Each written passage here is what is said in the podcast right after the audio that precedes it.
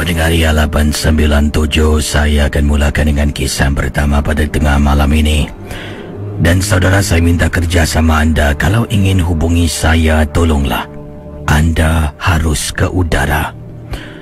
Anda harus ke udara dan saya tidak boleh mendengar kisah-kisah anda di hujung talian. Saya akan teruskan dengan pengalaman yang pertama pada tengah malam ini. Kisah ini datangnya daripada pendengar kita yang bernama Nuri. Nuri berkongsi pengalaman yang mengganggu beliau ketika beliau dalam perjalanan nak ke rumah lama. Kisah yang dialami oleh Nuri Katanya, apa kabar Kisi dan juga selamat tengah malam kepada Kisi dan pendengar Ria 897. Pengalaman yang ingin saya ketengahkan ini berlaku di rumah saya. Saya ada sebuah rumah. Rumah ini sebelum ini saya tinggal bersama dengan ibu dan ayah. Jadi oleh kerana saya dah pun ada rumah baru, ibu dan ayah saya, ibu dan ayah saya telah pun berpindah. Bukan pindah di Singapura tapi telah pun membuli sebuah rumah di seberang tambak. Jadi rumah di Hogang ini dikosongkan. Beberapa kali saya tanya kepada ibu dengan ayah saya kenapa tak nak sewakan rumah mereka. Tapi katanya Nuri, bukan tak nak sewa adalah sebab-sebab tertentu yang mereka tak nak. Sebab ada yang menga- mereka mengatakan ini milik pribadi dan tak nak berkongsi dengan orang lain.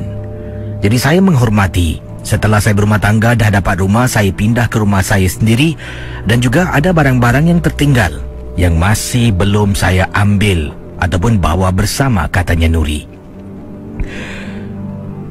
Pendengar Ria 897, peristiwa saya sebenarnya pada suatu hari ini ingin kembali rumah rumah ibu dengan ayah saya di kawasan Hugang. Jadi saya telefon suami. Saya kata pada suami yang saya nak pergi rumah lama dan tiabang boleh tak jemput saya bila nak balik. Jadi pendengar Ria 897. Suami pun setuju. Katanya okey, nanti bila abang dah habis kerja abang jemput uh, jemput Nuri lah. Rakan-rakan MJ12. Katanya Nuri, saya sampai di rumah itu sekitar pukul 6 lebih petang selepas waktu bertugas. Suami saya habis kerja sekitar pukul 8 malam. Dan kalau sampai, nak dekat 8 setengah malam. Jadi, antara 6 lebih petang saya sampai, rumah tersebut, saya pun masuk ke dalam. Rumah penuh dengan kotak-kotak dan masih ada almari-almari dalam rumah tersebut yang belum lagi dialihkan kerana tidak perlu dibawa. Dibawa bersama.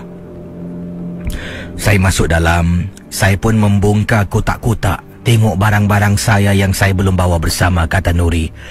Akhirnya, oleh kerana saya terlampau penat dan mengantuk, saya pun duduk di atas sofa, saya buka televisyen. Kisi bayangkan, rumah mak saya ni dah dah kosong tidak lagi digunakan dah lebih kurang 6 bulan Kisi. 6 bulan kami tak balik, 6 bulan rumah tu tidak terusik dan tidak ada orang tinggal di dalamnya. Saya pun hidupkan TV, saya mula menonton TV sementara menunggu suami datang. Barang yang saya nak ambil dah jumpa.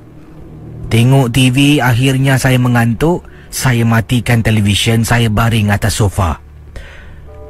Pendengar Ria 897 apabila saya sadar Bila saya terbangun Saya tengok jam Dah 8.20 malam Mungkin suami saya dalam perjalanan Jadi apa yang berlaku? Saya tiba-tiba terdengar kisi Ada orang tutup pintu bilik Saya terbangun dari sofa Terus saya duduk tengok belakang Pintu bilik memang tertutup Bang? Abang, abang ke tu? Abang? Siapa tu? Abang eh? Saya bertanya beberapa kali. Mungkin itu suami saya baru sampai. Masuk dalam mungkin nak solat isyak. Mungkin agaknya dia nampak saya tidur, dia tak kejutkan saya, kata Nuri. Jadi, tidak ada orang menyaut. Saya bangun daripada kerusi saya. Saya tanya, Bang, yang main-main eh? Siapa tu? Saya tarik nafas lega. Suami saya mungkin. Mungkin dia tengah solat. Nak menyaut tak boleh. Mungkin dia batuk, saya tak tahulah. Tapi bila mendengar ada orang berdehem macam batuk dalam bilik bilik kami dulu, saya rasa lega. Pendengar Ria 897. Saya pun keluar daripada uh, rumah tersebut. Saya berada di luar rumah. Sambil tu saya tengoklah. Mungkin ada sepatu-sepatu saya di yang boleh saya bawa bersama. Jadi kata Nuri, bila saya masuk dalam balik, pintu bilik terbuka. Mungkin suami saya dah keluar, dah solat. Masuk dalam bilik, eh, suami saya tak ada. Agaknya suami dekat dapur. Saya pergi dapur, suami tak ada. Tengok tanda, suami tak ada.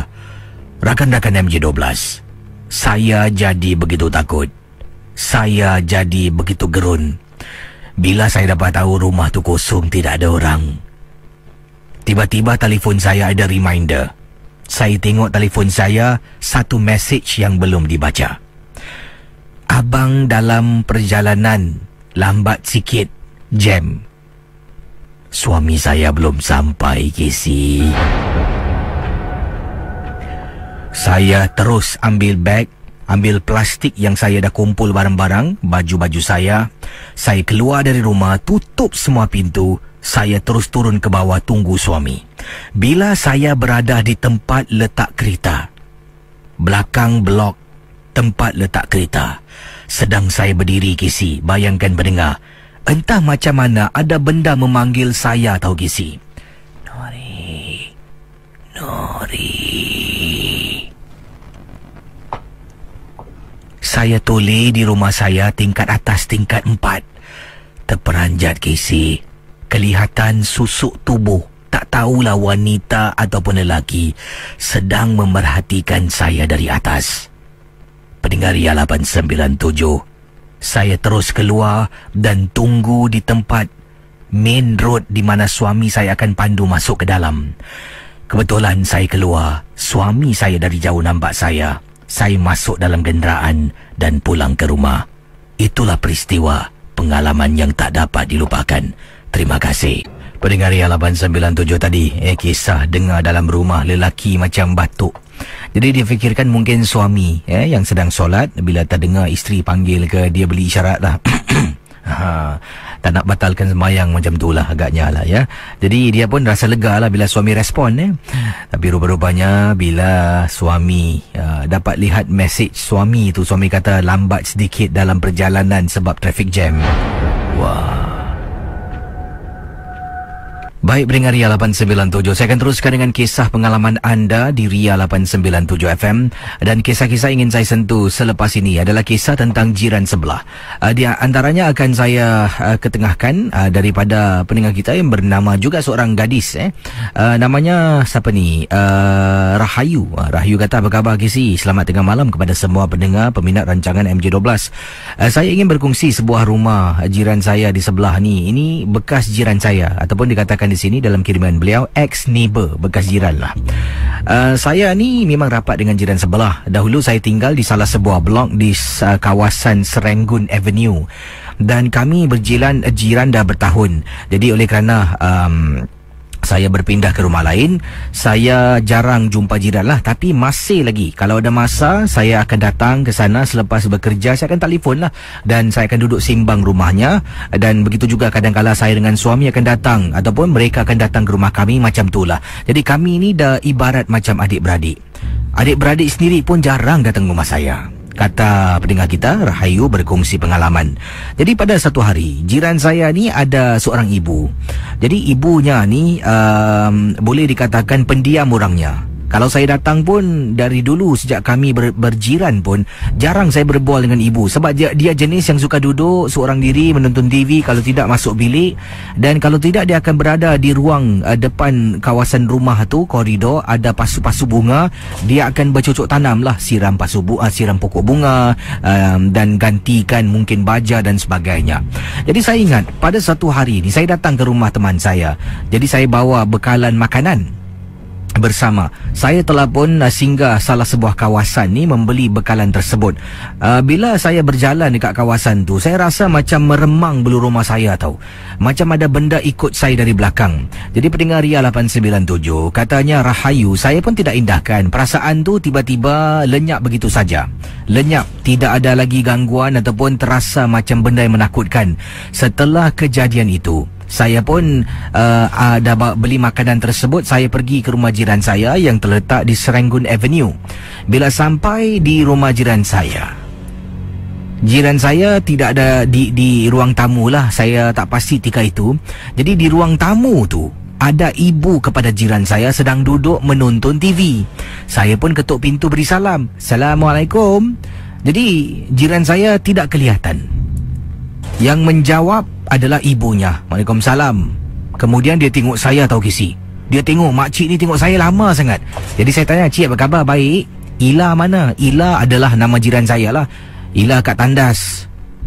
Kau jangan masuk boleh tak rumahku? Eh, kenapa pula makcik ni berubah macam ni? Kau jangan masuk eh. Kau tunggu situ. Jadi makcik ni berdiri Kisi. Tak pernah pun dia bercakap dengan saya macam tu. Intonasinya tak pernah semarah macam tu. Lazimnya dia akan tanya Apa khabar? Baik? Anak kau, suami kau Itu aja. Malam tu Bila saya sampai dia marah. Kau jangan masuk rumah aku dulu boleh tak? Kau tunggu. Dia pergi dapur kisi Kemudian dia ambil penyapu lidi. Dia ambil penyapu lidi Dia dirikan penyapu lidi Di tepi pintu tapi terbalik. Bukan bawah ke atas Dia berdirikan atas ke bawah. Rakan-rakan MJ12 baru dia kata, "Masuk." Kemudian dia tak tengok saya, dia tengok belakang saya, dia tenung lama kisi. Mulutnya kumat kamit, tangan sedang pegang tasbih. Saya tengok makcik ni lain macam ni. Meremang bulu rumah saya kisi. Kemudian Ilah pun keluar tandas. Ilah pun tanya, eh kau baru sampai? Saya pun cakap lah. Ha. Saya pun duduk dekat sofa. Ila pun duduk. Kemudian saya tengok ibunya. Ila tengok Mak, mak buat apa mak? Mak, mak buat apa mak? Kisi, saya dengar Kisi Mula-mula pelan. Lama kelamaan Kisi Punyalah kuat. Subhanallah Subhan. Dia Kisi Makcik tu baca Kisi Mak, mak buat apa mak? Dia baca dan baca dan baca dan baca lebih kurang lima minit saya dengan Ila ni tense, tertekan tika itu. Setelah itu, dia berhenti membaca, dia angkat sapu tu balik, letak dekat dapur, dia masuk bilik. Saya tanya, eh kenapa dengan mak kau? Entah. Aku tak pernah nampak dia macam ni. Entahlah. Jadi kami cuba, cuba tidak fikirkan tentang apa yang berlaku. Jadi selepas itu, saya pun pulang ke rumah Saya masih terfikir Kenapa mak teman saya jiran sebelah Ila ni berbuat demikian? Adakah mungkin awal tadi bila saya beli nasi Saya rasakan macam ada sesuatu tak kena Mungkin benda tu ikut saya Dia nampak Dan dia cuba menghalang benda tu dari ikut Masuk ke dalam rumah Dan bagaimana pula kisi Kalau saya balik Tidakkah benda iku, itu ikut saya pulang? Itulah pengalaman saya kisi Terima kasih Terima kasih kerana memilih pengalaman saya untuk berkongsi dalam rancangan Misteri Jam 12 yang ikhlas dari Rahayu. Itu dia eh? Bayangkan makcik tu diam-diam berisi. Ha diam-diam berisi. Dia depan pintu eh? Ila apa Ila keluar tandas tengok eh? Dia sebut tegur tegur tegur. Makcik tu makin lama makin kuat pula eh? Dia berzikir eh Ayolah, bagaimana agaknya macam-macam kisah uh, yang diketengahkan malam ini. Dan kalau anda jadi um, kalau anda jadi dalam situasi rahayu awal tadi, eh kalau nak balik tu macam mana agaknya? Akan anda balik seorang diri ataupun ada orang jemput anda pulang. Ha, memang kisah yang menyeramkan. Baik, yang lain boleh cuba hubungi saya di 669-11897. Apakah mungkin pendapat pandangan anda dalam rancangan MJ12 Misteri Jam 12? Yang ini kiriman daripada... Um, pendengar kita uh, daripada siapa ni? Uh, okay. Munira Munira berkongsi peristiwa. Katanya Munira apa khabar KC dan juga pendengar Misteri Jam 12 uh, nama saya Munira uh, Munira ada kisah pengalaman ingin saya ketengahkan. Uh, kisah ini berlaku kepada Abang Long saya. Uh, sebenarnya uh, waktu tu kami ada satu acara chalet dan chalet ini merupakan chalet company lah. Uh, milik pak cik saya eh, milik company pak cik saya. Dan uh, sebenarnya kami ini dah banyak kali kali mengadakan chalet tapi tak pernah pun kami bermalam di sana. Uh, dan kalau nak bermalam lazimnya mesti ramai. Tidak boleh 3 4 orang. Memang cukup berbahaya. Kenapa berbahaya? Uh, keluarga kami ni ada sejarah. Jadi sejarah saya tak nak ceritakan kata beliau. Munira kata uh, dan dipendekkan cerita ingin saya sentuh tentang abang long saya ni. Uh, saat kami telah pun uh, barbecue dah makan semua eh dan bila semua ada nak balik lah waktu tu sekitar pukul 11 lebih malam. Jadi uh, apa yang berlaku? Abang long saya ni Katanya pada pak cik saya semua yang dia tak nak balik lah. Dia nak duduk lepak dekat chalet ni. Uh, nak tunggu kawan-kawan dia datang. Ramai nasihatkan dia jangan, jangan, jangan. Tapi dia berdegil. Dia kata tak ada apa-apa lah. Tak pernah pun ada apa-apa gangguan. Sebab apa kisi? Dalam chalet tu tak tahulah. Bila keluarga kami saja mesti ada gangguan. Jadi akhirnya kami semua pulang. Kami tanya lagi. Pak cik saya pun tanya. Bapak saya pun tanya. Yang lain semua tanya. Uh, sampaikan pak cik saya suruh anaknya temankan Abang Long. Tapi dia tak nak. Dia kata tak apa, tak apa. Kawan-kawan kawan dia semua dalam perjalanan nak datanglah nak uh, apa ni bermalam dekat Shelly ni sebab Shelly ni akan diserahkan kunci pada 2 petang keesokan harinya. Jadi akhirnya kami pun pulang. Dalam perjalanan kisi, dalam perjalanan bila nak pulang tu ramai-ramai pergi isi minyak lah kesemuanya ada tiga kenderaan, tiga kenderaan isi minyak di salah sebuah kawasan berdekat berdekatan dengan kawasan Pasiris. Jadi sampai kedai minyak ni kami pun turun ada yang masuk kedai beli air katanya uh, Munira eh. Uh, sedang uh, saya beratur tiba-tiba cousin saya panggil eh, eh Ira Ira keluar keluar keluar. Jadi Munira mengatakan saya pun keluarlah uh, adik saya yang pergi bayar minuman tersebut. Jadi rupa-rupanya dekat luar kisi Pak Long saya Pak Long saya sedang berbuang berbual dengan Abang Long yang ada dalam rumah tersebut. Katanya dia tak tahan nak balik jadi saya pun rasa heran. Kami pun patah balik lah. Tiga-tiga kenderaan kisi konvoi pergi dekat Shelly uh, private tersebut untuk menjemput Abang Long. Abang Long bila kami sampai dah keluar kisi.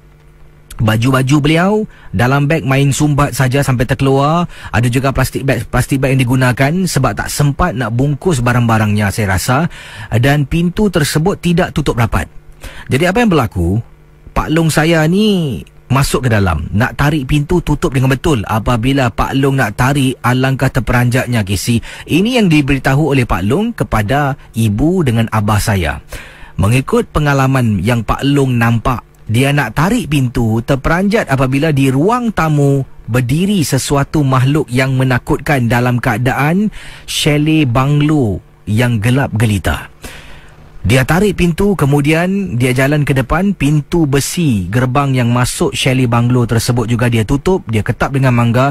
Abang Long saya tercungap-cungap boleh lihat kisi dalam keadaan ketakutan dan tak seorang pun berani nak tanya dia sebab cara dia sedang berdiri itu memang amat-amat menakutkan.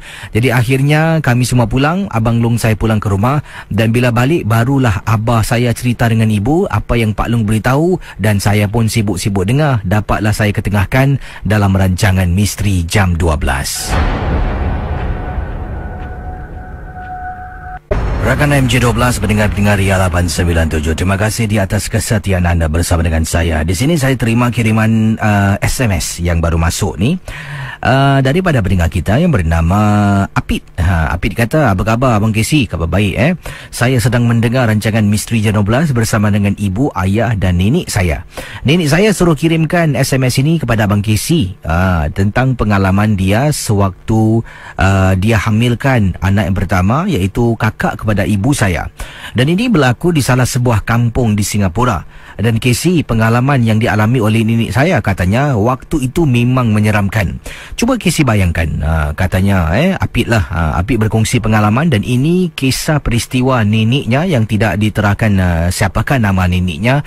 Um, dan pastinya kisah ini berlakulah zaman Singapura. Mungkin masih belum lagi naik rumah flat lah eh.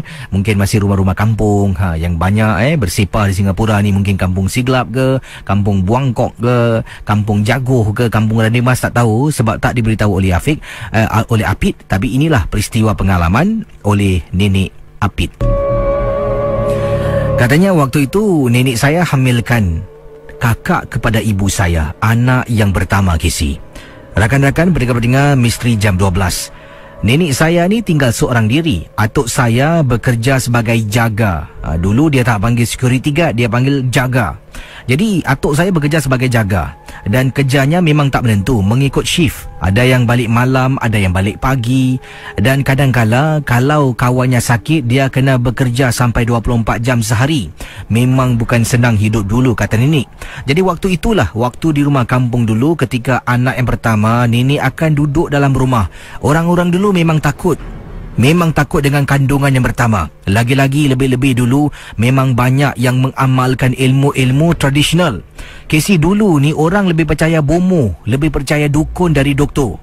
Jadi kalau nak pergi hospital semua tak nak. Tapi kalau nak jumpa dukun, bidan, tukang ubat tradisional semua nak.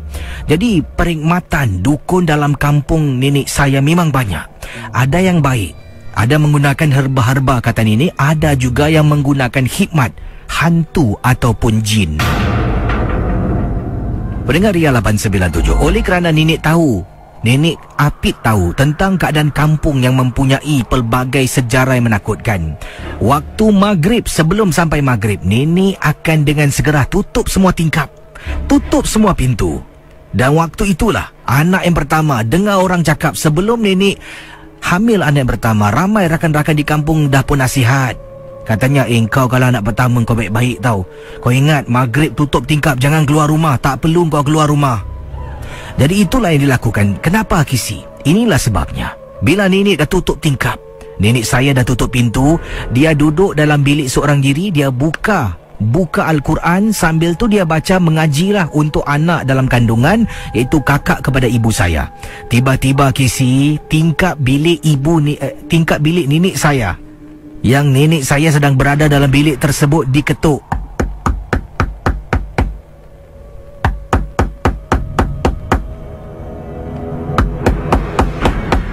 Dan dia menyebut, ah ini baru ada nampak nama neneknya eh. Dia menyebut nama nenek saya Kisi. Pendengar dia bayangkan.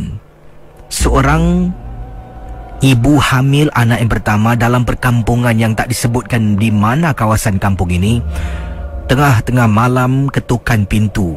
Dia dah tutup ketukan tingkap eh. Pintu tingkap semua dah tutup tapi ada orang ketuk tingkap.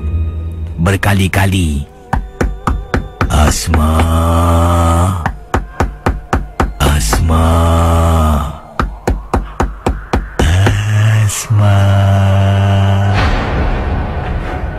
Kata nenek saya ada suara yang menakutkan memanggil-manggil namanya Asma beberapa kali suruh buka tingkap. Kenapa kau sembunyi Asma? Aku datang ni. Nenek terus baca. Benda tu tak boleh masuk sebab waktu itu nenek sedang baca Al-Quran sebagai pendinding dalam rumah. Nenek terus semakin lama semakin kuat. Semakin lama suara tu semakin dekat. Semakin dekat dan terus hilang. Kata orang-orang tua, kalau suara semakin kuat, benda tu semakin jauh. Tapi kalau suara tu jauh, benda tu dekat di sebelah kita. Jadi kisi, Alhamdulillah, orang-orang dulu memang berbekalkan Al-Quran membantu nenek saya daripada diserang diganggu oleh makhluk yang tak diundang di luar rumah. Itulah peristiwa yang dikirimkan SMS dari Apip kisah yang dialami oleh neneknya Puan Asma. Terima kasih dan selamat tengah malam, Casey. Itu dia kisah selanjutnya. Seram eh. Orang-orang dulu di Singapura ni saya rasa kalau kampung di Malaysia masih banyak lagi lah. Dan ada di antara kita pun mempunyai saudara mara keluarga eh ah, di seberang tambak. Jadi apa khabar semua rakyat Malaysia? Ya, apa khabar semua eh rakyat satu Malaysia? Cik. Apa khabar semua rakan-rakan di Singapura yang berada di Brunei? Apa khabar Auda di Indonesia? Kabar eh? Pada semua yang sedang mendengar Misteri Jam 12 mungkin di Eropah, mungkin di Amerika, di mana jua anda berada di Jepun, di Korea. Terima kasih kerana bersudi bersama dengan saya pada malam ini. Awal tadi eh katanya Apit lah yang sudi kirimkan message untuk nenek. Wah sayang nenek eh type panjang tu dia type eh. Dia nenek cerita dia dia dulu gini dia buat ayatnya. Ha. Jadi dulu suami bertugas sebagai seorang jaga. Katanya dulu tak panggil security guard dia panggil jaga. Hmm jadi itulah tugasan eh yang dilakukan oleh suami pada ni Asma. Terima kasih ni Asma kisah yang menarik. Uh, tapi sekarang saya akan ke hujung talian untuk untuk uh, berkongsi kisah selanjutnya dalam rancangan Misteri jam 12 di Ria 897 669 11897 dan ingat setiap kisah hanya satu hiburan saja tidak ada sesiapa yang boleh mengesahkan kebenarannya Jangan mudah kita percaya. Kita bersama dengan Hello Syabi. Selamat tengah malam. Ya, selamat tengah malam. Uh, ni anda buat uh, panggilan dari mana Syabi? Daripada Ulen. Uh, Syabi ada kampung? Ah, tak ada lah. Tak ada eh. Jadi ada juga lah Malaysia ni pakcik kan lah. Oh, pernah ke sana ke atau tak pernah? Pernah juga lah. Ni kisah pasal kat sana juga ni. Oh, kampung di kawasan mana? Ah. Johor ke Melaka ke macam mana Johor, ni? Johor. Kawasan Johor. Okey. Ah. Ini di kawasan mana? Batu Pahat ke di Batu, batu, batu. Batu Pahat. Okey, kisah pengalaman anda yang berlaku di kampung Batu Pahat silakan. Okey, saya ke sana untuk majlis perkahwinan pakcik saya lah. Aha. Ah, di sana saya dalam 3-4 hari juga lah. Mhm. Masa saya di sana, malam pertama tak ada apa-apa lah. Macam biasa je. Mhm. Okay, mal- malam kedua, kita dah mula set up semua lah benda-benda. Mhm. Okay, kita, saya, saya, pakcik saya sudah jagalah pelamin ni semua kan. Mhm. Saya dah ramai jaga Masa, masa saya pergi ke tandas Tandas yang zinc Tahu, Hmm. Saya tahu lah kan yang kampung ni Mhm. ah, ya. Masa saya ke dalam Saya buang air kecil Mhm. Okey Zinc banyak da, Di zinc tu kan Belakang dia Semua hutan Dan toilet tu belakang semua hutan Mhm. Okey jadi Semasa saya kena kencing Lepas saya buang air kecil Saya cuci tangan Segalanya Saya keluar Lepas saya keluar tu Saya jalan sikit Saya, saya macam Kat belakang lama saya naik lah. Saya macam tak, tak selesa Rasa lain tu Aha. Eh, semasa saya jalan tu kan saya, saya oh, ni apa mak saya pernah pesan kalau dia rasa apa-apa kat belakang apa jangan jangan uh, pandang belakang. Mhm. Jadi saya jalan terus sekali. Masa saya jalan ni nak pergi ke Pelamin balik ni Mhm. di sebelah kanan saya saya tak tahu kenapa kali saya toleh kanan. Mhm. Saya nampak satu lembaga besar ni. Mhm. Saya tak be- pakaian putih saya rasa tu kita tahulah kan kakak rambut panjang. Mhm. Ha. Ni saya, saya uh, saya tak tahu apa nak buat saya dah betul-betul ketakut. Mhm. Saya lari ke sini Lari ke sini Hmm. Pakcik saya Mhm. Pakcik saya ni orangnya boleh berubat pakcik Mhm. ha. Jadi saya lari ada Saya cakap dia Ada, ada benda ganggu saya. Pakcik tolong pakcik pakcik. Pakcik ada benda ganggu saya pakcik. Saya Hmm. cakap dengan dia. Dia langkah pun dia lari. Dia, dia, saya tak tahu apa dia baca. Saya tunjuk mana tempat dia. Dia baca baca baca baca. Akhirnya dah tak ada apa-apa. Dia dia, dia buatkan saya air apa. Mhm. Saya biasa saya minum. Lepas tu selawat tiga kali. Lepas tu uh, lap muka dengan airnya. Mhm. Ha, itu saya lagi cerita. Hmm, Terima kasih eh. Ha, mai. Baik, silakan 669-11897. Yang ini daripada kiriman SMS yang saya terima dengan kodnya Club KLUB. Jarak, nama anda, kisah misteri anda dan hantarkan ke talian 72346. Daripada Kak Mona, katanya di sini Assalamualaikum Kisi, Waalaikumsalam. Kakak tak ada cerita yang seram, tapi ada cerita yang sedih kerana perbuatan sihir yang dialami oleh kakak Ipa. Kakak Ipa ni dulu orangnya badannya gempal-gempal. Bayangkan kisi berat badannya 83 kilogram. Agak gempal dan besar orangnya. Tapi sekarang ni setelah perbuatan sihir selama setahun lebih, berat badannya terus susut menjadi 44 kilogram. Begitulah teruk perbuatan orang yang dialaminya. Selain dari itu, dia tak tak selera makan. Kadang-kala dia kata lapar. Tapi bila setiap kali makanan masuk dalam mulut, tak berapa minit makanan tu akan dimuntahkan balik. Badannya menggigil sentiasa terketa-keta. Malam hari dia akan meracau. Seolah-olah ada benda dekat tingkap. Kita semua tak nampak. Tapi dia kata tutup tingkap, tutup tingkap, takut tutup tingkap. Jadi kalau sekarang, kalau Casey datang rumahnya, Casey akan nampak dia akan baring atas katil seorang diri. Dan tingkapnya akan tutup. Tutup Casey. Ditutup dengan tingkap kayu dan ditutup di, ditutup dengan kayu, ditutup pula dengan tingkap besi dan juga ada papan kayu yang anaknya pasang katanya Kak Muna. Dan selain dari itu, anak-anaknya sentiasa berjaga-jaga sebab ada beberapa kali dia akan masuk dapur cari pisau. Konon-konon nak bunuh dirinya Kisi. Benda ini seolah-olah membuat dia histeria dan sampai hilang kawalan diri. Memang kesian melihat orang yang terkena deraan sihir ini. Harap sesiapa yang sedang mendengar dan ini mungkin perbuatan anda hentikanlah. Kerana saya tak sanggup melihat kakak ipar saya menderita sedemikian. Apa salahnya sampaikan berbuat begitu sekali. Terima kasih dari Mona dan selamat tengah malam. Kita terus dengan pengirim kita Selepas ini saya akan jawab seorang lagi pemanggil ya Yang ini daripada Akai kata Apa khabar KC? Khabar baik ya Saya ingin uh, berkongsi KC Saya ni uh, tempoh hari tiba-tiba entah datang angin apa Saya menunggang motosikal dan jalan tempat jalan yang pernah KC sebutkan beberapa kali Di Old Upper Thompson Road Memang jalannya ada dua cabang. Kalau jalan di main road merupakan jalan yang baru. Jalan sebelah dalam itulah yang sunyi sepi. Entah macam mana menunggang motosikal saya seorang boleh masuk. Dan kisi saya tidaklah ada benda yang terlampau membuat saya terperanjat dan takut. Tapi sedang saya menunggang motosikal jaraknya lebih kurang. Jarak dari motosikal saya ni sedang saya tunggang Uh, katanya di sini ya uh, jaraknya dalam 50 meter. Saya dapat lihat ada perempuan sedang nyembrang jalan daripada hutan semak samun di sebelah kiri. Dia masuk hutan semak samun di sebelah kanan. Saya pun tersentak gisi. Terus saya tunggang motor saya keluar dari kawasan tu dan tak nak masuk lagi. Takut-takut benda tu ikut saya pulang tapi syukurlah kisi sampai ke saat ini saya nak tanyalah pendengar-pendengar dia ada ke dalam tu rumah ke? Ataupun tempat-tempat yang orang boleh jalan dan um, lalu dekat kawasan Old Upper Thompson Road. Terima kasih. Baik bersama dengan saya. Hello, selamat tengah malam. Siapa bercakap ni? Selamat tengah malam, KC. Saya Wan. Uh, Wan buat panggilan dari mana ni? Saya dari Queensway. Hmm, ada pengalaman tentang apa Wan? Silakan. Oh, pengalaman peribadi saya. Uh, terjadi 8 tahun yang lalu. Aha. Uh, waktu kelahiran anak sulung saya lah. Anak hmm. lelaki. Aha. Okey, uh, pada petangnya uh, saya dan isteri ke KK Hospital. Mhm. Kerana water bag pun dah pecah kan. Mhm. So kita rush to hospital. Saya sampai sana, tunggulah. Tunggu masuk ward bersalin. Saya tunggu sampai sekitar jam 9 malam. Uh, nurse pun datang kat saya bilang uh, mungkin saya boleh balik lah. Uh, mungkin lagi, lagi lama lah kata nurse kan. Kerana anak pertama sel- selalunya ambil masa yang agak lama. So kebetulan uh, kakak saya pun telefon. Telefon uh, beliau daripada town uh, jemput anaknya nak pulang ke rumah. Mhm. Dan saya kebetulan waktu isteri nak bersalin tu uh, meletak di rumah kakak sementara lah kerana kakak Ah. yang nanti nak uruskan segala macam. Mhm. So kakak jemput saya, saya pun balik. Saya balik rumah sampai rumah kakak saya di uh, kawasan utara Singapura sekitar jam 11.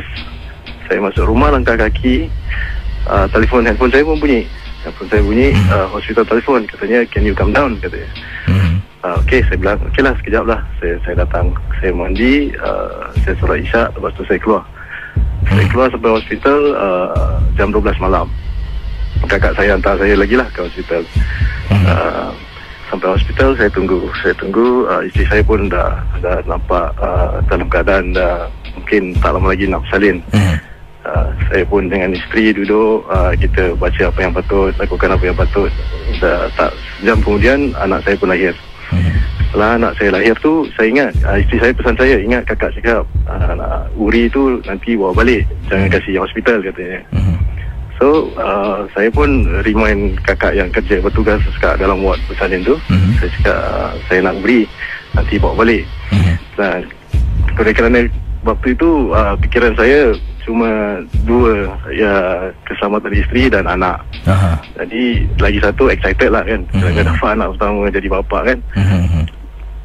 So uh, tak lama kemudian setelah saya azankan anak saya semua, Aha. uh, saya bawa anak apa uh, isteri saya ke ward Mhm. untuk istirahat. Mhm. Dan uh, waktu saya nak jalan tu kakak tu panggil katanya, Mhm. uh, "Dik," katanya, kata nak nak uri eh?" Ah. "Ah, kak, saya nak uri." Mhm. Ah, nanti sikit dia buka uri tu depan saya. Ah. Dia buka uri tu depan saya besar eh dia cakap, Ah. "Ni macam anak kembar." Dia cakap. Ah. Ah. Oh, saya ah je lah kan. Kita Ah. macam tahu padahal sebenarnya tak tahu apa-apa. So uh, dia kata okey adik naik dulu uh, nanti kita uruskan. Okey Ah, lah. ah. Saya pun naik nak hantar ward. Uh, isteri saya ke ward. Tak lama kemudian saya tanya isteri saya okey you okey tak? Uh, uh, uh, kalau tak ada isteri isteri saya cakap tak apalah you balik lah you pun penat. Okay, saya pun balik uh, saya, Sebab tu saya nak keluar uh, Nak tanda tangan sesuatu kat luar tu uh, Kakak tu pun datang Kasih saya uri. Uh, Waktu tu dah, dah, dah jam Hampir jam 2 lah kan Dah lewat jam 2 Mhm. uh, Saya pun tak fikir apa-apa Saya ambil uri tu Masuk dalam bag carrier Dan waktu itu saya tak memandu Kerana Ah, saya ah. takut lama Parking mahal kan. Aha. So saya telefon kakak saya Saya cakap okey lah uh, Saya on the way nak balik. So saya turun bawah Saya tekan lift turun bawah Saya, tu- saya keluar salah lantai. Salah lantai saya terus kan pergi basement. Saya keluar lantai satu Saya jalan dengan confident ni Saya jalan keluar situ Eh saya nampak taxi stand kat bawah. Taxi kebetulan ada satu aja. Dan saya ingat Nak turun ke bawah Ke basement one kan. Ah, ah. Saya fikir Baru saya nak bergerak jalan Saya nampak ada perempuan. Perempuan masuk taxi Dia jalan. So Hmm. saya fikir Kalau saya turun ke bawah pun Saya kena tunggu. As well saya keluar pergi main road kan. Mhm. So waktu saya nak jalan pergi main road tu Hmm. Kat luar KK Hospital ada tempat duduk. Hmm. So orang pick up uh, area situ ada tempat duduk disediakan. Mhm. Jadi saya duduk situ. Saya duduk situ Dalam hati saya berdoa Ya Allah syukurlah semuanya selamat Aman semua ya kan? Ah, uh, Saya pun duduk sekejap dalam 5 minit. Saya Sebelum saya bergerak tu saya tengok beg saya kan? Saya tengok beg saya Saya pegang. Rasa hangat lah Rasa hangat uri tu masih ada. Saya pun keluarkan uri tu Saya betul-betulkan beg tu lah. Ada ada pakaian isteri saya Ada apa-apa barang-barang yang untuk nak bawa balik kan? Saya susun Saya masukkan. Waktu saya susun tu Saya duduk Saya menghadap swimming pool. Swimming pool Farrer Park tu. Saya duduk Saya tengok kat situ uh, Tengok tak ada Tak ada fikir apa-apa Just tengok uh, Suasana kat luar tu Pagi sunyi. Ah, ah. Kat situ Diorang cakap Saya tanya tu pokok apa Besoknya lah kan Saya Aha. tanya diorang cakap tu pokok kemboja katanya Oh. Ah, waktu saya tengok pokok tu ada burung macam burung. Mhm. Ah, saya ingat Casey pun pernah nampak macam burung tu burung ah, yang selalu di pinggir lautan warna putih kaki panjang kan ada kadang-kadang banyak kita nampak kat, kat Singapura pun ada so saya ingat burung tu tapi secara burung tu hinggap kat pokok kemboja tu macam besar gitu ibaratkan besar burung tu tau Ah. tapi saya tak fikir apa-apa Casey Mhm. saya tak fikir Satu benda pun saya tak fikir Saya cuma fikir Hmm. happy Saya balik ni dah Saya nak solat uh, Saya nak berbual dengan kakak saya Tu je Mhm. So Saya fikir Okey lah Pergi main road lah kan Saya pergi main road. Saya pergi main road Tunggu taksi Dah 2-3 minit uh, Isteri saya telefon uh, You kat mana? Cakap I kat main road tunggu taksi Okey lah Nanti apa-apa call isteri- uh, tanya isteri saya. "You Okey tak okey Dia cakap dia okey Cuma penat lah Biasalah. Okey lah. Saya tunggu. Waktu saya tu, berbual dengan isteri saya tu Saya tunggu taksi Toleh ke kanan kan? Arah taksi datang dari kanan. Saya dapat satu perempuan. Tengah tunggu taksi juga. Dia pak, Saya ingat balik Saya recall balik eh, Dia pakai putih Dia rebang rambut dah. Dia rebang rambut. Saya tak fikir apa-apa Casey Saya tak tangkap Tak tak pernah terlintas Apa yang negatif di, di benak saya tak ada. Ah, ah. saya lihat ah sudahlah saya cakap saya jalan lah ke depan pelan-pelan saya jalan. Dan kebetulan sebelah kan uh, uh, police station uh, Eco Division. So saya berdiri betul-betul dekat dengan sentry post kat luar. Saya tunggu taksi sekejap lagi ada dengar tapak kaki jalan. Saya toleh ke kiri ada ada uh, mat, mat polis lah keluar kan dia datang ke saya bang katanya. Maaf bang jangan marah. Saya cakap, abang buat apa kat sini? Oleh kerana dia datang dengan baik Saya nak Sebenarnya saya nak cakap Saya nak cari remis kat sini. Malam-malam saya tunggu taksi lah kan. Saya nak kata dia, baik. Saya cakap tak ada dek uh, Abang tunggu taksi lah dek Oh uh, maaf bang. Tak boleh tunggu kat sini. Abang pergi depan lah Sikit katanya. Mhm. Okey dek Sorry dek Terima kasih. Saya, cakap, saya pun jalan. Saya jalan pelan-pelan. Kerana tak ada taksi kan. Saya jalan pelan-pelan. Lewat Kat situ ada Satu stretch kolonial Rumah-rumah kolonial yang lama kan. Saya lewat rumah pertama tu Dekat pokok situ ada pokok besar. Mhm. saya nampak macam ada orang berdiri. Saya nampak orang berdiri. Saya fikir orang lah kan. Saya pun tak fikir banyak apa-apa.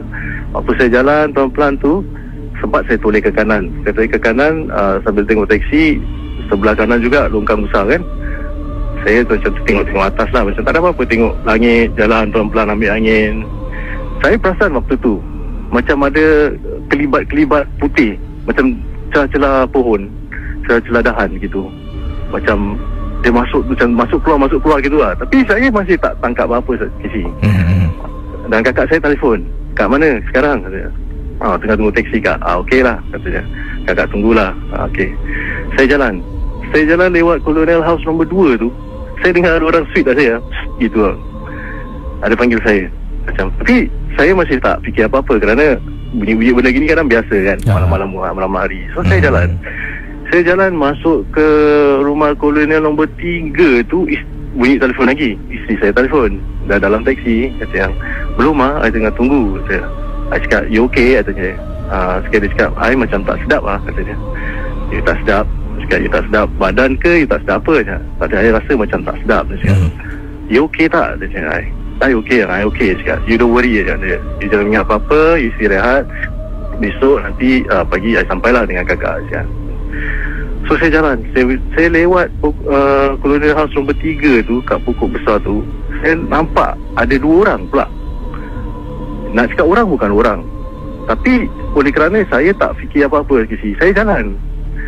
Saya jalan dengan carrier bag tu Yang saya pegang sebelah kanan ni. Saya swing Swing taruh kat belakang lah Kat bahu saya gini. Saya jalan.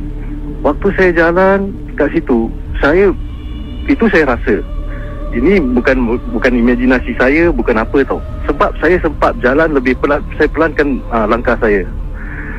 Back tu macam ada orang cakap tau. Bunyi tau kisi gitu tau eh saya tak fikir apa-apa masih tak fikir apa-apa saya taruh bag tu kat sebelah saya macam pegang kat, kat apa kat sebelah kanan saya hmm. saya jalan saya jalan tu kan bila saya jalan kat situ dah hampir penghujung dah hampir penghujung tu saya tiba-tiba angin kuat lah Casey. Hmm. Angin kuat bunyi telefon. Tapi saya tengok nombor kakak saya, saya hello line cut off. Bila line cut off tu angin tiba-tiba macam nak hujan. Padahal tak hujan tak ada apa. Macam tiba-tiba angin kencang sangat. Macam ribut nak hujan. Pokok kat sebelah saya semua dah start macam macam apa? Dah bergoyang pokok yang besar dah macam eh ni nak hujan ke apa? Sekali bila saya cakap macam gitu je saya nak masuk apa uh, CTE punya flyover tu kan kat hmm. bawah kan? Mm. saya masuk kat situ je terus saya dengar saya tiba-tiba macam bulu rumah saya berdiri perlu uh, keringat sejuk saya dah mulai nak keluar. Terus saya sedar. You see, saya sedar yang something is not right. Mm. barulah saya sedar bila saya sadar tu It's too late lah Sebenarnya. Um, Saya lewat kat, kat bawah situ Suara mengilai KC hmm. Punyalah kuat Bukan satu tau KC Macam Banyak gitu tau KC Sampai, Saya Jalan juga. Saya jalan saya tak kisah saya jalan. Saya jalan Bila saya Di pertengahan flyover tu Pohon-pohon yang kat bawah situ Semua macam Bergoyang lah. Bergoyang kena tiup angin. Memang ada angin kuat kencang. Dan kebetulan saya menghadap waktu saya tu jalan situ ada satu bangunan lama rumah atau apa saya, saya kurang pasti. Tapi ada tulisan Cina lah. Mungkin situ mention orang Tionghoa dulu eh hmm. dari dalam situ saya boleh dengar suara mengilai kisi kuat. Saya hmm. bilang okey lah. Saya bilang macam ni saya dah, dah, dah, dah, dah lupa nak baca surah. Saya dah lupa apa semua saya dah tak ingat. Hmm. waktu itu saya teriak. Saya teriak kebetulan kakak phone tu berbunyi saya tak tahu kisi saya dah tertekan. Kakak saya yang dengar.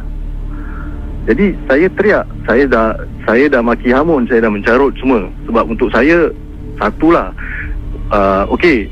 Aku tak ganggu kau sekarang kau ganggu aku. Aku tak langgar kau kau langgar aku. Sekarang kau nak apa? Hmm. saya dah sampai macam gitu tu dah ekstrim yang saya dah tak dah dah okey. Buat apa nak jadi jadi. Saya akan berhadapan saya cakap. Tapi saya teruskan perjalanan saya walaupun berat waktu itu saya jalan.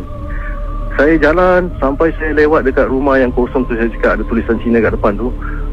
Uh, InsyaAllah kat situ punyalah kuat kesi suara mengilai macam suara mengilai tu bila saya di, di bawah flyover tu kanan kiri semua suara mengilai hmm. macam macam as if saya tak tahu tapi dari arah mana semua saya tak dapat saya bila saya toleh ke kanan dia ke kiri semua semua hmm. keliling saya tu ada suara saya terus saya, saya bilang okey kalau nak jadi apa jadi saya jalan saya jalan saya jalan lah saya terus saya keluar daripada flyover tu angin masih kencang hmm.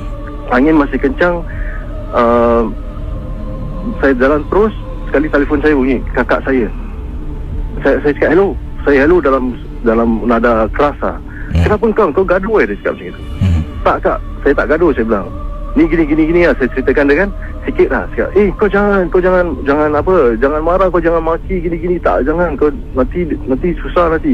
Ah saya cakap saya tak boleh ya. Kakak jangan telefon lagi nanti saya telefon kakak saya bilang. Hmm. Saya teruskan jalan saya. Saya jalan sampai situ tak, tak ada taksi tu. Saya lewat sampai arah ke, ke, ke arah Gold Hill. Uh, tak tahu apa nama sekarang eh shopping center tu. Hmm. ke arah situ tau Siti. Dan kat sebelah kanan jalan dekat divider tu kan kan banyak pokok besar-besar. Pokok angsana dan pokok apa-apa lagi kan. Pokok tu sekesi dah jadi macam pokok kecil tau kesi kena tiup angin bergoyang dia dah jadi macam pokok pohon tu pohon kecil-kecil semua Hmm. saya jalan lah. Saya jalan saya saya cekangkan hati saya saya dah tak dah, dah tak ingat nak baca surah ke apa sisi saya dah tak ingat. Saya jalan je terus. Saya jalan terus. Saya bilang apa nak jadi jadi ya Allah aku mohon perlindungan kau. Aku jalan. Saya jalan. Sampai dekat nak dekat Gold Hill Plaza tu sekali tiba-tiba ada lori keluar dari mana kan? Tow tow truck tau tu Casey tow truck tu keluar. Uh, dia berhenti. Dia berhenti betul-betul kat belakang saya. Hmm. Saya pun berhenti lah kan. Jalan saya petulis ini apa berhenti kat tiba-tiba kat belakang saya pula kan. Saya dia keluar dia menjarut kursi dia dia, dia, dia, dia mencarut bahasa Cina lah kan bahasa Hokkien. Saya ingat apa rupanya ada dia punya apa gear untuk uh, towing tu rosak. Uh, bila truk tu datang baru angin tu berhenti baru semua berhenti. Dan saya jalan sampai mana tahu kisi Thompson Medical baru saya dapat taksi dan saya pulang saya pulang ke rumah sampai saya masuk saya bilang kakak saya ni Uri saya masuk beli air saya mandi semua semuanya saya solat habis. Saya uh, keluar dari kamar. Kakak saya tanya uh, saya Afsal tadi. Uh, sekat, saya bilang kan sikit. Saya cakap, kau tahu tak? Saya kau kat dalam kau dah mandi kau solat. Kau tahu tak siapa yang bertinggi kat depan tingkat dapur? Rupanya ada yang ikut balik lah Casey Hmm. dia apa jendela dapur tu saya baik tutup. Dan kakak saya cakap insyaAllah dia tak akan masuk. Hmm. dia tak akan dapat masuk dia tinggi kat situ. Okey. Saya cakap okey kita tidur nanti besok. Kita pergi uh, hospital. So paginya saya bangun. Saya bangun semua uh, siap-siap bersama dengan uh, makcik ni lah. Dia dulu seorang bidan. Uh, dia yang akan uruskan isteri saya urut segala macam. Dia ikut ke hospital. Dia ikut ke hospital dalam perjalanan dalam kereta tu kakak saya cerita lah dengan dia cerita dengan dia dia tegur saya lah. Tegur saya nasihatkan saya. Dia kata uh, dia dia pun buat perubatan dan dia cakap dengan saya ini semua salah saya dia kata. Yalah saya bilang saya mengaku salah saya. Mungkin saya ni terlalu excited. Uh, bila kakak saya bilang bawa balik Uri saya tak kira tengok time. Tak tahu besok pun boleh bawa balik kan.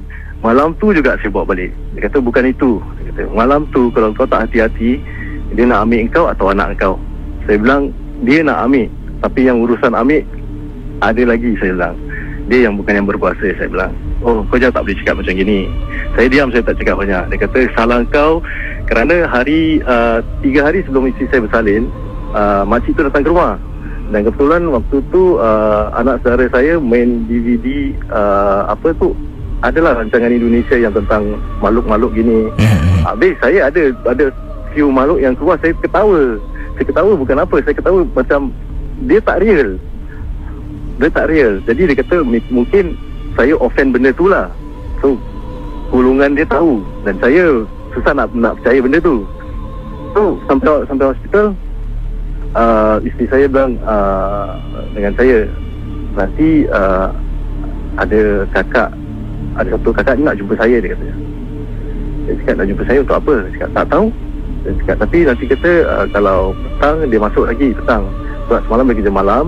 Kebetulan kawan dia MC dia balik dari dia rehat nanti tengah hari ke apa dia datang. Dan kebetulan uh, saya datang pun dah pukul 10 dah dekat pukul 11. Saya tunggu sekejap lagi dalam pukul satu setengah sebelum saya uh, turun ke bawah saya nak buat zuhur. Uh, kakak tu pun sampai. Kakak tu sampai uh, dia panggil saya uh, adik katanya. Ah itu isteri adik eh katanya. Ah saya saya saya bilang. Oh uh, kenapa kak? Tak ada. Uh, maaf eh kakak nak tanya ni. Saya harap uh, kakak harap adik tak tersinggung lah katanya. Kerana benda ni terja- kalau ter- pernah terjadi kata dia. Tapi bukan kat sini kata dia. Kakak ni dah 30 tahun dengan KK kata dia. Kakak dari hospital yang dulu kata dia. Saya cakap, ah, kenapa kak? Kalau dulu-dulu kat sana pernah terjadi benda macam ni. Ah, tapi kat sini belum pernah. Jadi untuk kakak benda ni dah tak terjadi dah lama macam terperanjat juga. So saya dia tanya saya. Eh saya tanya dia. Apa dia kak? Bilanglah saya pun nak tahu kan. Ah, kalau saya boleh bantu saya bantu saya cakap macam gini kata. Malam kan kakak on duty katanya. Ah, tak ramai orang kerana ada staff MC dua hari katanya. So uh, dia kata tempat ward yang uh, isteri saya ada istirahat kat dalam ni uh, ada langsir tu curtain tu sepatutnya harus dibuka kan tapi curtain tu ditutup Nah, kebetulan isteri saya tutup. Isteri saya tutup. So dia masuk, kakak ni masuk, kakak ni buka. Hmm. Kakak ni sebelum tu buka dia, dia tengok dulu isteri saya lagi apa. Rupanya isteri saya dah tidur lah. Dah terlena. Uh, dia buka langsir tu, dia keluar.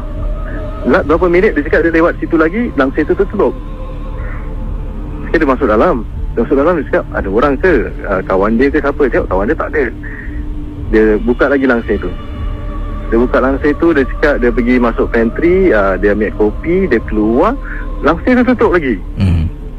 Langsir tu tutup lagi Dia nak masuk kali ni Waktu dia nak masuk tu Dia macam Langkah dia berat Dia nak masuk uh, Dia dengar suara uh, Seorang uh, lelaki Tua Cakap dengan dia Dia dengar Dia kata Kau tak payah masuk kat sini katanya. Aku ada kat sini Aku jaga kat sini Hmm. Saya dengar waktu tu pukul 2 lebih. Berdiri bulu saya cakap Kak Terus apa jadi kak? Saya tanya macam tu. Ah, Ni kakak nak tanya awak. Siapa dia? Saya tercengang. Kalau kakak saya tanya saya Saya nak tanya siapa? Saya tanya kakak tu kan. Saya tak tahu kak. Uh, Benar saya tak tahu. Saya berani sumpah saya tak tahu. Betul ke dik uh, Mungkin uh, uh, Family adik ada uh, Dulu apa ilmu-ilmu lagi ni. Saya bilang tak ada Family saya uh, tak ada tak ada ilmu-ilmu apa uh, Paling-paling itulah biasalah solat Al-Quran itu je saya bilang. Bilang, tapi aneh dik dia kata, tak pernah jadi macam gini kat KK hospital baru ni kakak kerja. Kalau kat hospital lama memang ada kata dia sebab orang dulu-dulu adalah ilmu itu ini segala macam. Cakap kak betul ke? Kakak imajinasi ke tak? Saya tanya macam itu. Saya kakak tu bilang tak ada dik ini betul kata. Um, kakak nak masuk ni baru langkah kedua kakak nak itu belum tutup kata dia. Itu belum tutup dia bilang uh, dia kata kau tak payah masuk lagi lah dia kata itu tak payah masuk lagi eh. Aku kat sini aku jaga kat sini aku jaga yang apa yang siapa yang ada kat sini aku jaga kata dia. Okey lah. Saya, saya bilang uh, dia tanya saya semalam adik balik selamat? Selamat kak. Alhamdulillah cakap. Adik balik bawa uri kan semalam? Sebenarnya kakak nak bilang katanya jadi pun boleh bawa balik. Tapi kalau adik cakap kakak adik suruh bawa balik malah tak. Jadi dia tak boleh buat apa-apa lah. Kerana permintaan saya kan. Saya cuma senyum ah kak saya pun lupa saya baik tak ada apa-apa. Saya tak cerita apa-apa. Saya bilang uh, saya baik tak ada apa-apa. Uh, saya balik aman lah. Sebenarnya uh, terlalu excited kak saya bilang. Terlalu excited sangat. Ya the first time jadi bapa bapa anak. Saya pun tak fikir macam-macam. Saya bilang saya bawa balik lah. So balik benda tu. Itulah Casey uh, kisah saya Hmm. Itu gangguan di hospital eh. Ah. tapi uh, Casey saya sempat tanya Ustaz Mhm. saya tanya Ustaz saya uh, tentang uh, pengalaman saya tu kan Hmm. Dia bilang gini uh, Dia Waktu saya Jalan tu kata dia Waktu saya Waktu saya dia, Saya ceritakan dia Hmm. Angin tiup semua kan Hmm. Kata waktu angin mula bertiup tu Hmm. Saya di antara dua Apa Satu lagi dimensi kata dia Hmm. Saya macam termasuk Ke dalam alam dia Dan tapi oleh kerana saya degil dia kata. Hmm. kerana awak degil Ustaz bilang. Kerana awak degil. Jadi awak tak termasuk terus. Awak masih ingat alam awak Dan awak masih berjalan di dalam alam dia. Kerana itu Awak boleh dengar Dia mengilai. Memang kat situ banyak dia cakap. Jadi awak boleh gila, boleh dengar Semua yang ada kat situ mengilai. Semua yang kat situ nak rebutkan Apa yang awak bawa. Hmm. Yang awak bawa malam-malam hari tu dah asal saya. saya sorry lah Ustaz. Saya excited sangat. Saya lupa lah. Saya, Hmm. saya nak Kalau saya tahu Saya ingat saya tak akan bawa Saya bilang. Ah, Itulah cakap. Oleh kerana satu yang dia kata kira yang selamatkan awak of course lah dari perlindungan Allah dan yang tak izinkan benda tu. Dan satu lagi kerana awak ni degil. Kalau awak tak degil awak tak akan jalan sampai flyover tu lepas sampai ke sana kata dia. Hmm. awak mesti dah pingsan. Kata. Dia kerana awak degil ya. Ya itu lagi sih Terima kasih ya. ya terima kasih Casey ya Kembali. Baik, kita akan teruskan dengan uh, kisah anda selepas ini. Wah. Uh, rancangan MJ12 akan kembali dengan uh, berehat seketika dengan lagu-lagu dan kita akan ikuti pesanan-pesanan berikut ini. Saya akan teruskan dengan kisah selanjutnya pada tengah malam ini dalam rancangan misteri jam 12. Rakan-rakan pendengar-pendengar MJ12. Berikut adalah kiriman email yang ingin saya sempurnakan. Ini adalah kisah daripada seorang jejaka yang bernama Hafizul ataupun nama yang disuruh saya panggil Hafiz sudah memadai. Apa kabar Casey? Apa kabar semua pendengar misteri jam 12? Sebelum saya bersama dengan pasangan saya sekarang ini, dahulu saya ada bekas kekasih. Yang mana jodoh saya tidak berkekalan dengan beliau. Tapi cerita saya bukan kenapa kami berpisah, bukan. Saya pernah berkenalan dengan dia. Kami pernah menjadi sepasang kekasih ataupun berpacaran, katanya Hafizul. Pendengar Ria 897, apa yang berlaku, katanya Hafiz. Saya pernah pergi ke rumahnya beberapa kali. Saya pernah ternampak kerusi roda, wheelchair, ada di bahagian diletakkan di bahagian ruang tamu rumah tersebut. Kerusi roda tersebut tidak pernah ditutup. Lazimnya kerusi roda kalau tidak digunakan akan dilipat dan mungkin disimpan. Tapi kerusi roda ini dibuka dan diletakkan betul-betul dekat belakang sofa di ruang tamu rumah bekas kekasih saya. Beberapa kali bila saya datang ke sana, beberapa kali itu nampak benda yang sama. Yang menghairankan saya dalam rumah tu tak seorang pun menggunakan kerusi roda. Tidak seorang pun menggunakan kerusi roda. Jadi saya rasa pelik. Saya nak tanya kepada kekasih saya tiga itu. Saya baru saja berkenalan dengan beliau. Itu pun bila saya datang, waktu itu saya mengajar adiknya tuition. Jadi setiap kali belajar macam kerusi roda tu mengganggu saya. Saya nak tahu sangat. Jadi akhirnya saya nak bertanya kepada adiknya takut tak sesuai kisi. Akhirnya saya pun buat bodoh dan menganggap benda itu sebagai sesuatu yang saya akan nampak bila saya datang ke rumahnya mengajar tuition ataupun datang untuk berjumpa dengan kekasih saya tiga itu. Sampailah kisi pendengar ya 897 FM.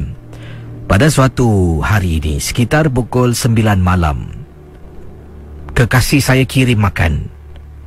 Saya beli makanan Casey. Saya ada kenderaan, saya memandu.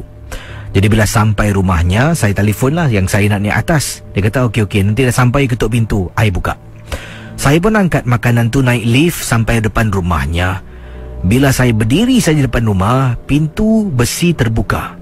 Saya jalan masuk dalam sambil tu beri salam. Assalamualaikum.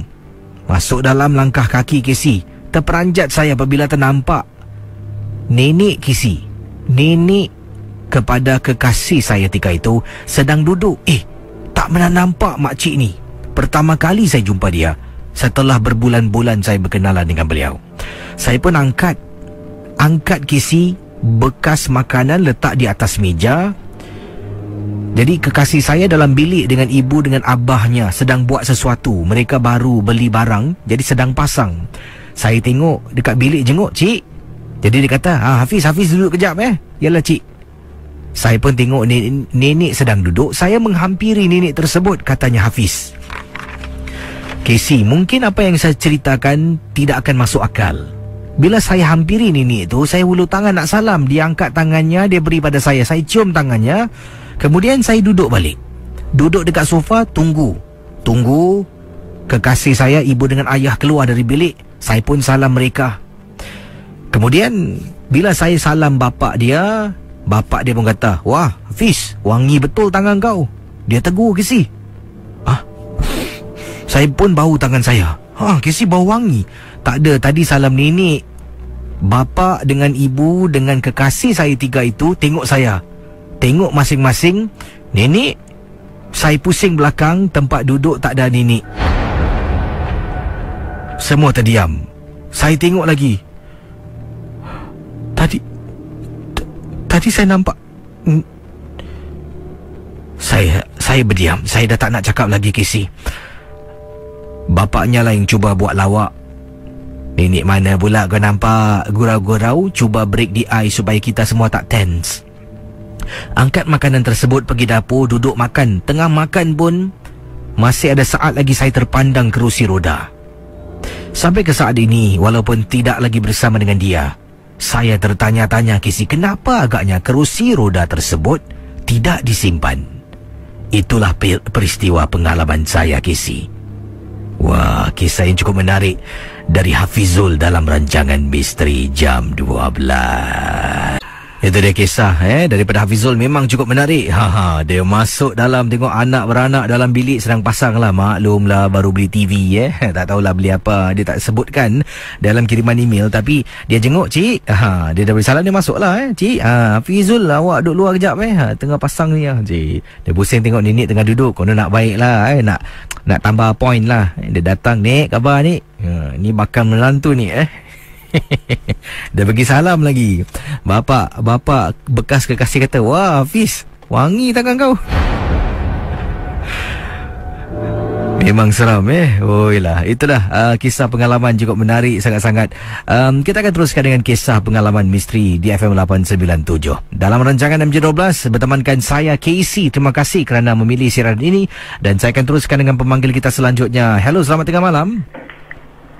Hello Assalamualaikum. Ah, Waalaikumsalam warahmatullahi Siapa ni? Casey ya? Ya, siapa ni? Ah, saya Cik Cik Man dari Jurong West. Ah, Cik Man ada kisah Cik Man eh? Ada. Ah, ini pengalaman tentang apa Cik Man? Ini pengalaman saya waktu saya tinggal di Taman Jurong dulu. Ah, ini ah, penampakan ke gangguan ke Ini macam penampakan. mana? Penampakan dalam rumah ke macam mana? Ini luar rumah. Ah, kisahnya silakan. Ah, gini, saya cerita begini Casey. Ah. Dari satu malam tu saya tengah berehat lah. Hmm. Dalam pukul sekitar satu dekat dua pagi gitulah. Ah. Saya tak boleh tidur lah. Hmm. Jadi saya duduk tu saya sering baca kitab lah Mhm. saya. Jadi waktu tu saya tengah baca tu saya dengar orang beri salam. Hmm. Assalamualaikum tanya. Jadi saya diam jugalah. Saya cakap Waalaikumsalam. Nantilah saya cakap saya Hmm. buka. Saya duduk lagi saya kemas-kemas. Dia beri salam lagi sekali. Assalamualaikum. Waalaikumsalam saya cakap. Juga saya tunggu nanti saya buka saya cakap. Ah. Masuk kali ketiga. Dia beri salam jadi saya pun tak sampai pun saya pun keluar. Hmm. Saya keluar Waalaikumsalam saya cakap. Tunggu sekejap saya buka pintu. Saya pun buka. Hmm. Bila saya buka kesi, apa yang saya nampak agak-agak kesi? Hmm. Dua penanggal kesi. Eh. Dua penanggal tengah bergayang tinggal urat perut saja. Ah. Bergayang-gayang depan pintu rumah saya ni. Ini rumah lama anda lah. Rumah lama saya. Hmm. Jadi bila saya tengok dua dia cakap saya tanya kau nak apa tang sini? Dia kata aku nak makan kau. Hmm. Ha? Nak makan saya? Hmm. Saya kenapa nak makan saya? Tak ada kerja lain kau nak makan. Kena tu je dari saya. Hmm. Tidak, aku memang nak makan kau. Saya kata okey tunggu sekejap. Hmm. Casey tahu apa saya masuk dalam bilik. Hmm. Saya masuk, saya ambil penyapu, saya kejar bilik. Saya hambat dia dengan penyapu tu, dengan penyapu lidi tu. Dia tengok je, dia lari jadi, dia takut.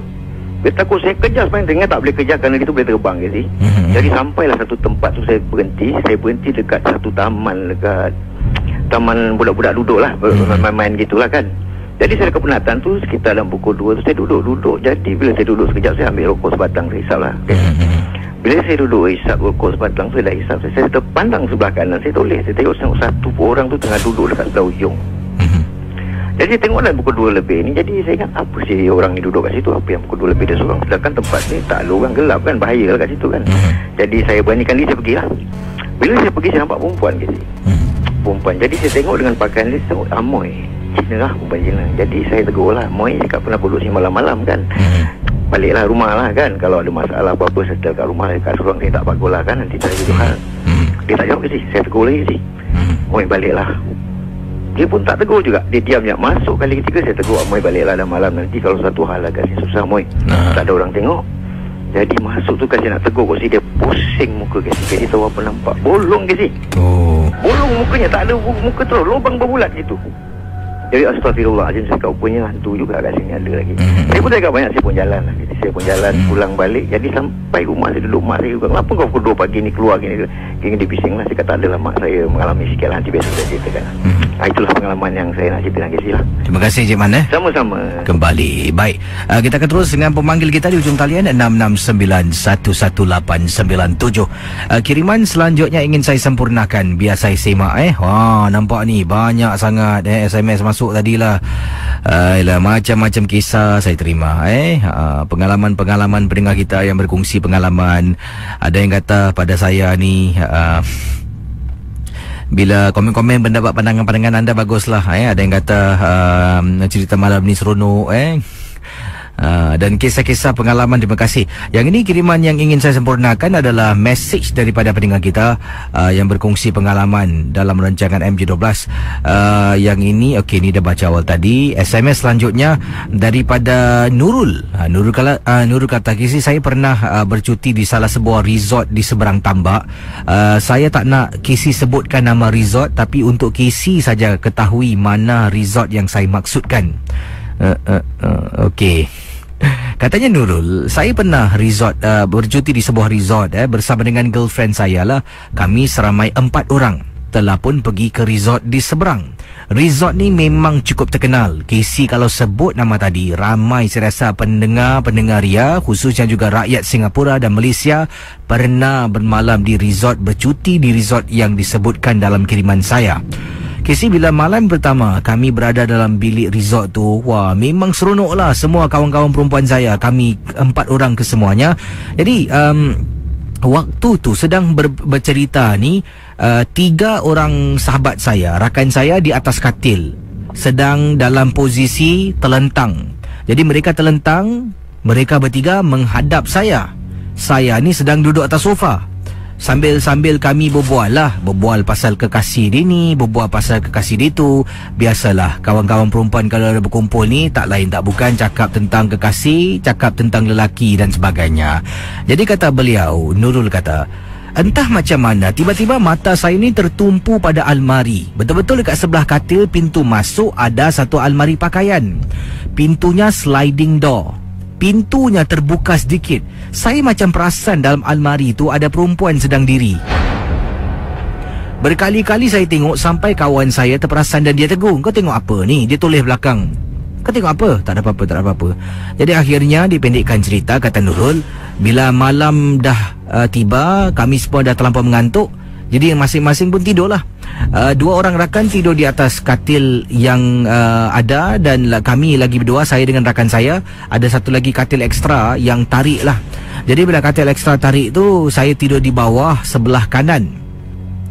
Bila dah, dah malam semua dah nyenyak tidur Saya pun terbangun di waktu malam Entah macam mana lah kisi Asyik terbayang-bayang teringatkan almari tersebut Kali ini saya ternampak Pintu almari ni terbuka ternganga lebih luas Jadi apabila saya pandang ke arah almari tersebut terperanjat Casey nampak memang sah ada susuk tubuh perempuan. Perempuan Casey dalam almari sedang berdiri. Tak tahulah buat apa siapa. Saya terus tarik selimut tidur sampai ke pagi. Pengalaman saya saya tak berani ceritakan pada kawan yang lain. Mungkin takut mereka tak percaya ataupun mungkin takut mereka lebih takut jadi saya hanya buat bodoh saja. Setelah pulang ke Singapura, barulah saya cerita pada mereka tentang penampakan makhluk tersebut. Rupa-rupanya Gisi, bukan saja saya nampak, malam terakhir Seorang teman saya terbangun di waktu malam Dia masuk tandas. Bila dia keluar tandas Buka pintu tandas terperanjat Almari tersebut macam terselak sedikit. Pintunya tu terenggang Apabila kelihatan seperti ada perempuan sedang diri di dalamnya tapi dia tak beritahu sesiapa. Dia cuma naik atas katil Tidur sampai pagi. Kami bungkus barang-barang untuk pulang ke Singapura. Dan disitulah bila saya cerita Dia pun berkongsi pengalaman. Casey Mungkin pendengar-pendengar Ramai dah pernah kena Gangguan yang saya alami. Terima kasih Dan selamat tengah malam Okey, saudara pendengar di 897. Wah, terima kasih bagi anda semua eh. Uh, pengalaman-pengalaman kisah-kisah yang diceritakan malam ini. Ada yang kata kisi, kisah malam ni saya nak katakan yang apa ni? Oh, lebih suka pada kiriman email dan SMS eh. Tak apalah. Ada juga kisah menarik. Kita harus beri perhatian dengar betul-betul baru kita akan tahulah. Uh, tak boleh samakanlah dengan mereka yang mendengar dan membaca. Ya. Um, Okey, uh, terima kasih. Uh, ada yang dah pun signal kata Casey saya nak dengar rock hits please. Yalah Cik Azman Rock Hits okay? Kita terus tutup tirai. Jumpa anda pada hari Isnin ini. Dan uh, hari ini dah masuk hari Sabtu eh? Sabtu. Wah. Jadi uh, bagi anda yang akan uh, telah pun mendapatkan tiket lah Untuk uh, sambutan Hari Ibu Bersama dengan Hanis Beauty Jumpa anda di Orchard Parade Hotel uh, Pukul 2 petang nanti lah Saya akan bersama dengan anda Juga. Ada Alif Aziz uh, Ada Heti Salini Didi Sazli pun ada akan buat persembahan. Selain dari itu ada jugalah um, Apa ni spa yang akan uh, diperkenalkan oleh Hanis Beauty. Ada jamuan ada permainan boleh menang hadiah dan sebagainya. Jumpa anda di Orchard Parade Hotel uh, pukul 2 petang nanti. Dan pakai yang lawa-lawa. Kalau yang mak-mak nak datang tu eh pakai yang jembu-jembu sikit lah. Mana tahu uh, ada anugerah ibu paling jembu ke eh. Uh, ini tak tahulah kita tunggu je lah. Jadi jumpa anda dan terima kasih. Selamat berhujung minggu pada semua. Dan uh, diharapkan hujung minggu anda yang baik-baik lah. Ada yang kata KC di luar hujan lebat. Wah adakah benar ni? Saya pun tak pasti sebab saya dalam uh, bawah tanah dan tak tahu pula hujan lebat ke tak lah. Nanti saya akan tengok eh. Hmm, hujan lebat. Ada kata KC hujan lebat. Continue lah sampai pukul 3 orang dah sound eh. KC ha, rock hits lah. Okay okay rock hits untuk anda semua. Terus bersama dengan kami di Ria 89 97 FM.